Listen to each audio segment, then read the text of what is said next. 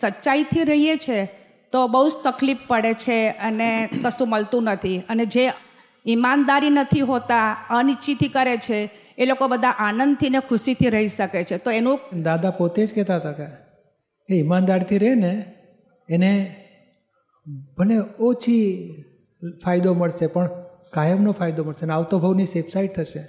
અને આ બે માયનીમાં તાત્કાલિક ફાયદો મળશે, પણ એની આખી જિંદગી જુઓ, આખો દાડો દુઃખી હોય ભોગવટામાં રહેતો હોય, ક્યાંથી ભોગવી લેવું, ક્યાંથી પડાવી લેવું ભયમાં રહેતો હોય ઇન્સિક્યુરિટીમાં રહેતો હોય.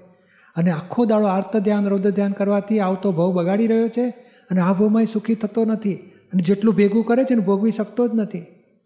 એ લાખ હોય ને તો સવા લાખ ભેગા કરવા પડ્યો હોય, અને કરોડ હોય તો દોઢ કરોડ ભેગા કરવા પડ્યો હોય, દસ કરોડ તો પચીસ કરોડ ભેગા કરવા પડ્યો હોય.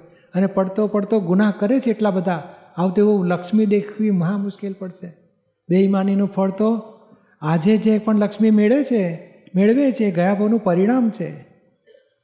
જેમ આજે આપણે પર પેપર બાબાનું આવ્યું હતું કે ઇતિહાસમાં સેવન્ટી ફાઇવ પર્સન્ટ ઇંગ્લિશમાં નાઇન્ટી ટુ પર્સન્ટ બધા આવ્યા એ ગયા પરીક્ષાનું રિઝલ્ટ આવ્યું.